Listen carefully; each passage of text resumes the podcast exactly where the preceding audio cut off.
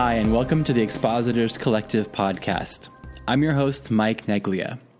On today's episode, episode 31, we're going to be learning from Clay Worrell, who pastors up in the Bay Area of California, and we're going to be learning from him about mentorship. Um, Clay is going to kind of walk through uh, the biblical precedent for mentorship. Then he'll talk to us about some examples of mentorship um, in his life and his ministry, both mentors that he's had and then those that he has mentored. And then finally, at the end, he gives us some really solid and super practical tips for how we are to engage in a mentoring relationship. So, when it t- comes to Christian maturity in general, and then proficiency in preaching, nobody is born knowing how to excel in these areas. And so, for that reason, God has made the world in such a way that they're supposed to be learners and teachers. And so, we're both those that are taught and those that are being taught. And so, I know you're going to enjoy this episode learning from Clay about what it means to obey the Great Commission by being mentored and by mentoring others.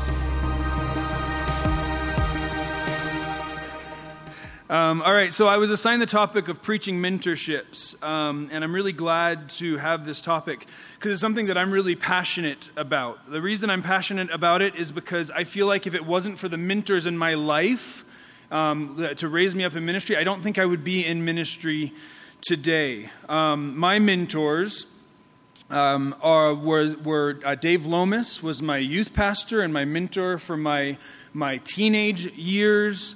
Um, in college and through college, uh, Rod Thompson was a mentor. I interned under him. If any of you guys know who he is, he's amazing. I went to Ireland. I had a mentor named Andy Nugent, an Irish guy. Um, and then throughout all of that time, or most of that time, Brian Broderson has been a mentor for me from, um, from afar. And, and all of these guys, as I look back, have invested in my life so selflessly, even when I was a dumb kid. And in a lot of ways, I still feel that way. These guys are guys that took risks on me, and these guys are guys who poured their life into mine. And I, I'm, I'm just I will always be grateful for these men. And to this day, I look up to these men, all of them, and consider them friends. So it's because of that, because of their um, influence in my life, that I'm excited and passionate about mentorship and preaching mentorship. Um, not only that, but I also see a scriptural precedent for it that I want to briefly go over with you. I can't talk about this at an expositors collective without first um, exposing it in the Bible a little bit. So let me see if I can move quickly through a biblical precedent for mentorship and then give you some practical, um, just kind of points and thoughts in regards to preaching mentorship. So, first thing, I'm going to move as fast as I can through these, um, is I really believe that Jesus was a mentor. Matthew 4:18 through 22 says this while walking by the Sea of Galilee, he saw two brothers, Simon, who's called Peter, and Andrew, his brother, casting a net into the sea, for they were fishermen. And he said to them, Follow me, and I will make you fishers of men. Immediately they left their nets and followed him, and going from there, he saw two other brothers, James, the son of Zebedee, and John, his brother, in the boat with Zebedee, their father, mending their nets. And he called them. Immediately they left their boat and their father and followed him. This is the call of the disciples. And the disciples, as you know, as students of the word, they lived life with Jesus. They were the 12 who followed him, who observed him, who were taught by him, who were rebuked by him, and who were equipped and prepared by Jesus. They were disciples, which literally just means learner. Disciples learned from teachers. They followed and learned from teachers. They were not unlike uh, an apprentice today. That's what a disciple was. But with Jesus and his 12, clearly they were more than mere learners. It was more than just a teacher learner relationship. There was a sharing of life that took place with Jesus and the 12, right? The, the term that we like to use today is they, they did life together, right? Um, and so Jesus' model for ministry was a model of mentorship. And it was through mentorship that he equipped his first followers for the work of the ministry that he had for them. So, in light of that, it makes sense that Christ's commission, the Great Commission, was a call to do the very same thing. So, two, the Great Commission is a call to mentorship. Matthew 28, 19 through 20 says, Go therefore and make disciples of all nations, baptizing them in the name of the Father, and of the Son, and of the Holy Spirit, teaching them to observe all that I have commanded you, and behold, I am with you always to the ends of the age. Jesus did not charge his disciples to hold evangelistic uh, crusades. He didn't um, call them to do outreach events. He didn't even call them to plant churches. The Great Commission is a call to make disciples. And you've heard it said that the Great Commission is not making converts, but disciples. And that's true. So, yes, the, the Great Commission starts with evangelism, but it necessarily continues in mentorship. So, if making disciples or mentoring the next generation of gospel, gospel ministers is the primary focus of the church, if that's our primary focus, mentoring or making disciples, then all of those other things, the church planting and the evangelism and the programs, all that kind of stuff, um, they will in fact be done. And, I, I'd say through mentorship be done more effectively because they will be done through the very people that are being raised up through mentorship. So Ephesians 4. Um, uh, 11 through 12, you know, the call of a minister is to what? Equip the saints for the work of the ministry. And now, Paul was a great example of this. The, real quickly, the relationship between Paul and Timothy. You're probably familiar with the story in, in Acts chapter 16. Paul met Timothy in Lystra, and he saw potential in him. He had a legacy, and he says, So, Paul, Timothy, I want you to accompany me. And also, we're going to circumcise you. That's a little gruesome, but it was necessary. I won't spend any time on that. So that's what they did. Timothy accompanied Paul, and we know the story. He followed Paul, he was mentored by Paul. And we see the result of it, in, or at least it described in Paul's second letter to Timothy in chapter 3, 10 and 11. It says, You, however, Paul to Timothy, you followed my teaching, listen to these, my conduct, my aim in life, my faith, my patience, my love, my steadfastness, my persecutions, and my sufferings. Timothy lived life with Paul. And the result of this mentorship that Paul had with, for Timothy is seen in 1 Timothy 1 2 when Paul says, Timothy is my true son in the faith. So Paul mentored Timothy, but it didn't stop there. Paul then continued to call Timothy to mentor others. And this brings us back to the passage that we started with. 2 Timothy 2 1 and 2 says, You then, Paul writing to Timothy, my child, be strengthened by the grace that is in Christ Jesus. And what you've, listen to this, heard from me in the presence of many witnesses, entrust to faithful men who will be able to teach others also. So we see this, this, this sequential, I don't think that's a word anyway, this passing on of mentorship. The mentor charges the mentee to be a mentor. And this mentorship relationship with both seen in Jesus and Paul is, is pretty intense, but it's extremely effective.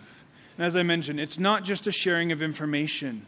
It's not merely a teacher and a learner, but it's a sharing of life. So, um, there's a clear scriptural and there's a clear biblical precedent for mentorship relationships. That's what we're called to. We're called to be disciples making disciples. And as followers of Jesus, I believe that we should all be mentored by those who are further along in their journey with Jesus than we. And we should all, no matter where you're at with your, in your walk, be being mentored by those who are further along in their faith than you are.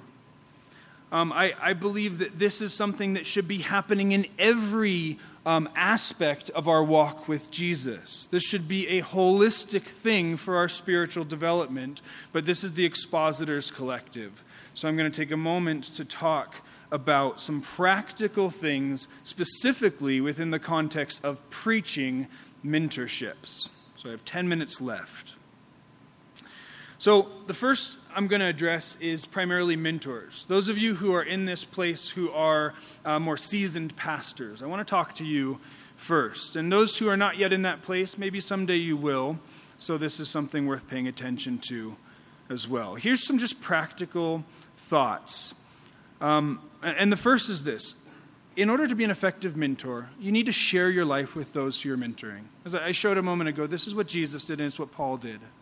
That whole thing that, that is kind of repeated so often that pastoral ministry is a, is a necessarily lonely calling, I don't, I don't agree with that.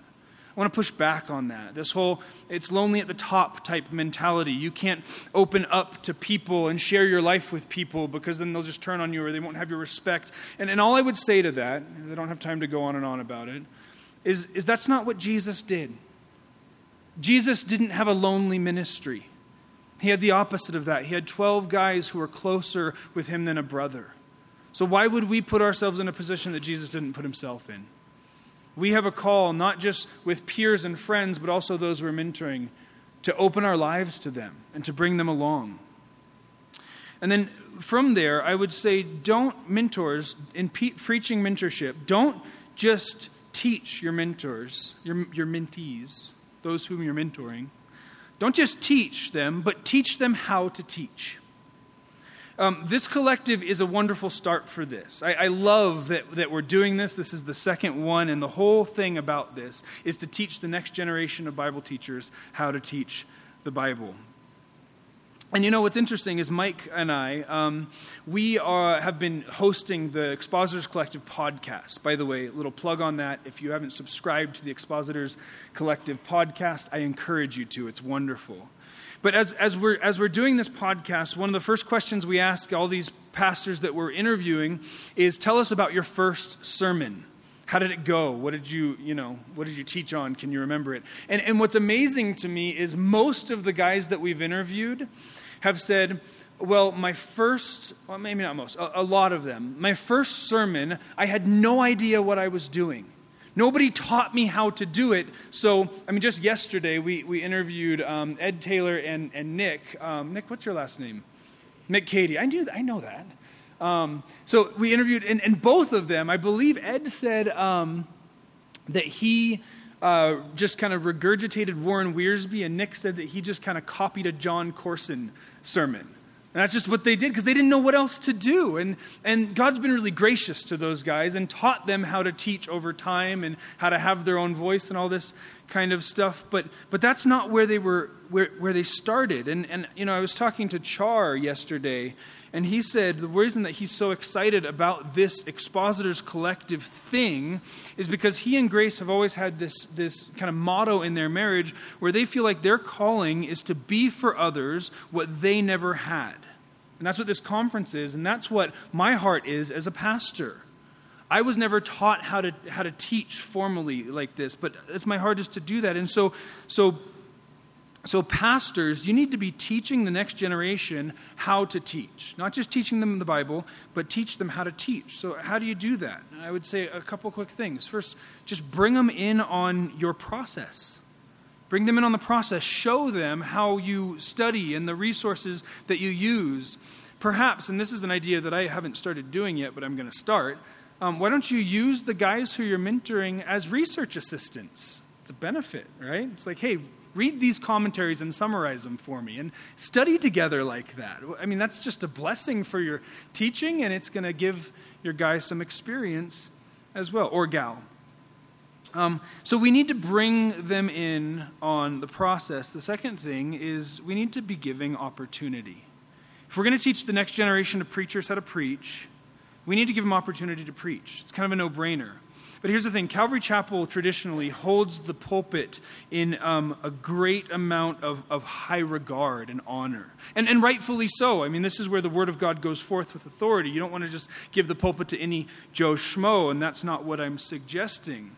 But, but the thing is, is if we never give the next generation of preachers the opportunity to preach, they're never going to learn. So I'm a, I'm a fly fisherman. Um, I love to fish in every context, but fly fishing is a beautiful form of fishing. And earlier in the week, I was up in a cabin um, up in uh, Creede, uh, Colorado, fishing with Sebastian and my friend John Geraci. And um, uh, we listened to Creed all the way up because it felt appropriate. Um, with arms wide open, it'll be in your mind for the rest of the day. Anyway, so we get up there, and Seb wanted to learn how to fly fish. Now, fly fishing, if you know anything about it, like it's it's it's not very easy to do, and it's like okay, I'll teach you, and and everything in me wanted to just like show him how to fly fish. See, that's how you do it. Okay, good, but he would never learn that way, would he? I don't want to hand him my fly rod because I know what he's going to do. I know he's going to go like this and whip it, and the fly will fly off, and he'll tangle up the line, and he's going to just make a mess out of it. But he has to, if he's going to learn, sorry, Seb, if he's going to learn, he's got to try it. And I've got to be willing to let him tangle up my tippet a little bit, you know? I'm in Colorado. I figure this will connect, right? We're good with fly fishing stuff. Um, the same things with preaching. We can't just tell them how to do it, okay, and then one day maybe you'll get to try it. We have to give them an opportunity. We have to give them an opportunity. If you look back at your preaching career, mentor, um, oh gosh, I forgot. I'm, I'm in a hurry.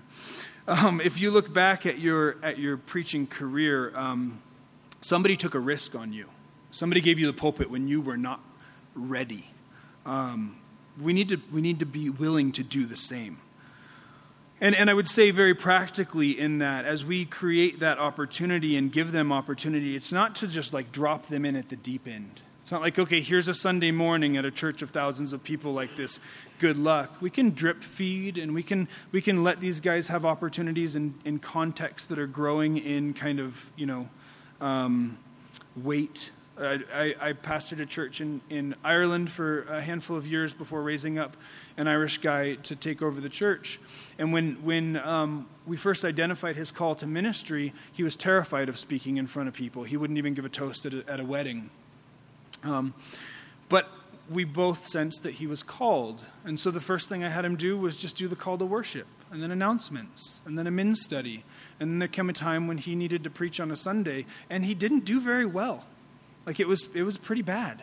Um, and, and he'd admit that. Like he was, he was scared out of his mind and monotone, but, but, um, but you know what? Uh, God was gracious, and he spoke, and then Tyrone preached again, and he did better and better and better. And so um, we've got to give these guys a chance. And again, one more thing on the don't uh, sink or swim thing. Um, uh, when as we're giving guys opportunity, don't just push them in at the deep end. Um, say preach a sermon, good luck, and, and, and have when you're sitting and listening to it in the in the pews be the first time that you hear it. Um, uh, Kyle, uh, who's here, he's my my pastoral intern at the little church I'm at now. Um, he's being kind of brought into the pre- preaching rota right now. And his first sermon that he preached, um, I had him write it and preach it to me first. So, Kyle, here, here's um, your text. I want you to write a sermon, and you're not ever going to preach it to the church. I think I told him. I think I lied to him. Um, and, and, and then I had him preach it to me. And you know what? The first time he preached it to me, it was terrible. Sorry, Kyle, but it was. And, and, and I listened and I just like, I had his notes. I picked it apart. It's like, that's heresy and that's wrong and all this kind of stuff. And I gave it back to him and I said, rewrite it. And lovingly and, and, with kindness, I'm sure. Um, and, and so he did. He rewrote it. I had him preach it to me again. I was like, okay, that's so much better, but this, this, and that. The third time I had him preach it to me was on a Friday. Like, that's amazing. That'll preach. You're preaching that this Sunday. He's like, what? Like, yeah, two days from now. It's fresh. You just did a great job. Just do that again on Sunday. And, um, uh, and he did a great job. So anyway, my point is, we've got to give these guys a chance, and we've got to give them, we've got to give them some, some, some coaching and some training and, and, and opportunity. Um, and then one really quick thing, and Brian's going to talk about this in a minute. One more thing for mentors. Mentors, you got to let your, your, the, your, the guys and girls that you're mentoring be themselves. I think it's really important to note that you're not trying to recreate yourself, but you're trying to make more disciples of Jesus. You're to multiply, not reproduce. And I really believe that. Um, so I'll let Brian talk about that. But, but what I would say on it is there is numerous times in the, in the epistles um, talk about um, imitating. Paul says it a few times, and the author of Hebrews mentions it as well. Imitate me as I imitate Christ, or imitate me even without the qualification of imitating Christ. Um, so there is a thing where, where the people who you're mentoring are going to imitate you, but what they're Im- imitating should not be uh, primarily your personality or even your style, but your character and your faith. I think Hebrews chapter 13, 7 really informs that whole imitating paradigm when it says, Remember your leaders, and this is a charge to those who are younger, those who speak to you the word of God, consider the outcome of their way of life and imitate their faith. Pete, I'm sorry, I'm at 20 minutes and I've got five more minutes. Imitate their faith. Okay, so mentees, young men and women, a few words of encouragement for you. Um, uh, you may be sitting here and hearing all this stuff and this charge that I'm giving to mentors and saying, Yes and amen. I want that mentorship. I want those opportunities. I'm sure there's many young men and women in here that are chomping at the bit for ministry. And I remember being in that place myself. And I just want to give you an exhortation real quickly. There's a, there's a fine line between a sense of calling with godly ambition and a prideful, self promoting ambition. You got to make sure that you're guarding yourself against that. Many young people with a sense of calling obsess over the pulpit. They just want that position. I want to be in front of people. It was me in, in, in my young years. I wanted to be Dave Lomas, the hip and cool youth pastor that he was at the time. And I wanted that glamour and that glory, and God had to really sweep that out from under my feet. Your call right now if, if, if God has called you, first of all, He will open up doors for opportunity. And, and, and, and your call right now um, is not to focus so much on the function of your calling. It's not to try to push open doors of opportunity to be able to preach or to be able to be in positions of authority. Your call right now is to focus on the character that qualifies you to do what God, God called you to do. If your focus is on the function, and, and at the neglect of the character, then you're never going to be qualified to do what you feel called to do in the first place. I was talking to Pilgrim on the way over here this morning, and he put this way, um, uh, put this very, very well when he said, uh, "Young men and women, now is the time to focus on the fruit of the Spirit more than the gifts of the Spirit." And I think that's an amen. That, that, that if you focus on your character and on being that which 1 Timothy 4:12 talks about where nobody can despise your youth why? Because you're setting an example in speech conduct love and faith and purity? Then God will open the doors of opportunity for you in his time. And so my rule from the start from when I was very young um, with, a, with a call to the ministry was in regards to preaching never ask and never say no. I'm never going to be asked again by Pete because of this going long. Never ask and never say no. And, and I really believe that that's a good place to be not pushing yourself in, but when you get the opportunity, no matter how scary it is, just say yes and trust God. So, um, if you're looking for a mentor in here and you don't have one, I'd say find a person that you look up to and ask them. Ask them if they will be, you know, at least pour into you to some degree. The worst that they can say is no. And if they say no, find somebody else because you don't want them anyway. And then finally, for the mentees, if um, if you remember as you're going through this whole mentorship um, relationship that Jesus is your hero, not your mentor, you'll you'll do really well. Um, okay, so conclusion: no matter where you are in your walk with Jesus and your ministry, I'd say you're called to be a disciple and a disciple maker. So both these things that I talked about, I think applies to everybody in the room. Um, you're called to be mentored and be mentoring others.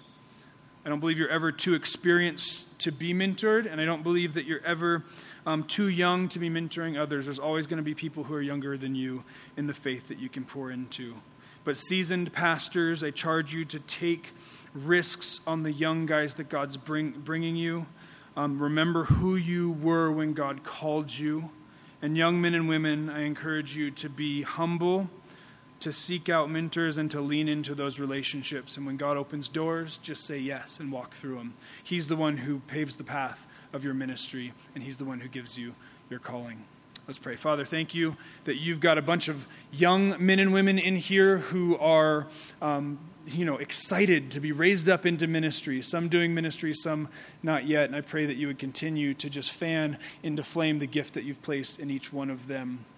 And bring the right people into their life to pour into them, to share life with them, and to teach them. And I thank you that you've got seasoned guys and girls in here who have been doing ministry, who have a heart to pour into the next generation. Please fill us with your spirit and continue um, to use um, um, us just to pour into to this next generation. So we love you, God. We, we really rejoice in what you're doing here. In Jesus' name, amen.